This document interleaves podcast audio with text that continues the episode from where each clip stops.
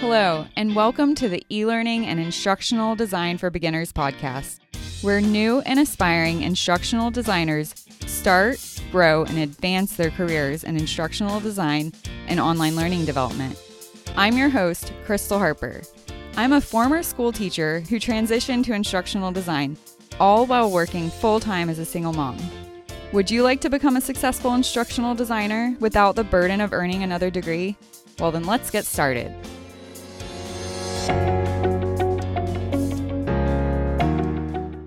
Although there are many different instructional design models for the creation of online courses, the ADDIE model is undoubtedly the most popular of all. The ADDIE model includes five phases analysis, design, development, implementation, and evaluation.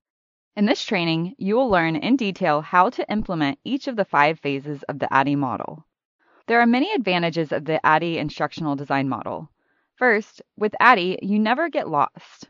The structure is so on point that instructors know what action they need to take before moving to another one. It's also great for online or blended learning. And it helps you assess objectives and results to figure out what part of the course needs further attention. In an industry full of technicality, ADDIE puts design where it belongs, also known as into the core creation process, to engage more and more learners. It's the father of all instructional design models. Let's now take a look at the first phase, the analysis phase. Doing a thorough analysis before developing and implementing training can save a lot of time and resources. This is actually among the most essential phases of the instructional design process. Before getting started on the content of your course, you first need to understand your starting point. During this phase, you need to take a closer look at who you are teaching, your educational goals, any constraints that might exist, and your desired time. The analysis phase consists of four subphases the development of instructional goals, instructional analysis, learner analysis, and learning objectives.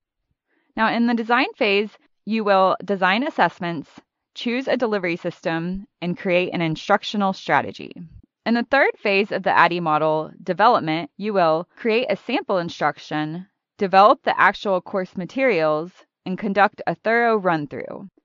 During this phase, you will set up the overall structure for the course by setting up the folders for your main modules in the course navigation. Then, you will upload the content into your learning management system and construct the assignments and assessments. There are three parts to the implementation phase training the instructor, preparing the students, and arranging the learning space. Following these steps will make your course much more effective and efficient. Next, we will discuss the final phase of the process, the evaluation phase.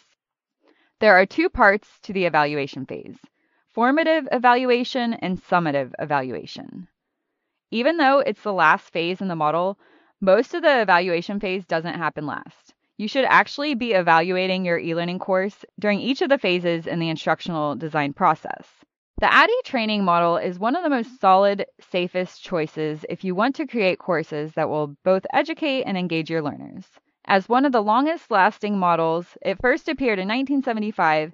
It has managed to evolve into a key player when it comes to instructional design, something that no other model has managed to achieve so far. The ADDIE model includes five phases analysis, design, development, implementation, and evaluation. Following this simple framework can help you pull together a well organized online course that empowers you and your students to tackle new subjects and skills with confidence. All right, now that wraps up this week's e learning and instructional design for beginners podcast episode. Now it's time for you to go out there and take action on what you learned about instructional design today. Remember, you don't have to earn another degree and get a formal education in, in, order to become successful in the field of instructional design. That's why I started the e learning and instructional design for beginners mastermind. I would love to have you as an e learning and instructional design for beginners mastermind member. My program is a proven step by step process you can use for a successful career in instructional design and create online courses from scratch. I offer a free membership that gives you the tools and resources you need to successfully start a career in instructional design and e-learning. To learn more, go to eteachonline.com/join.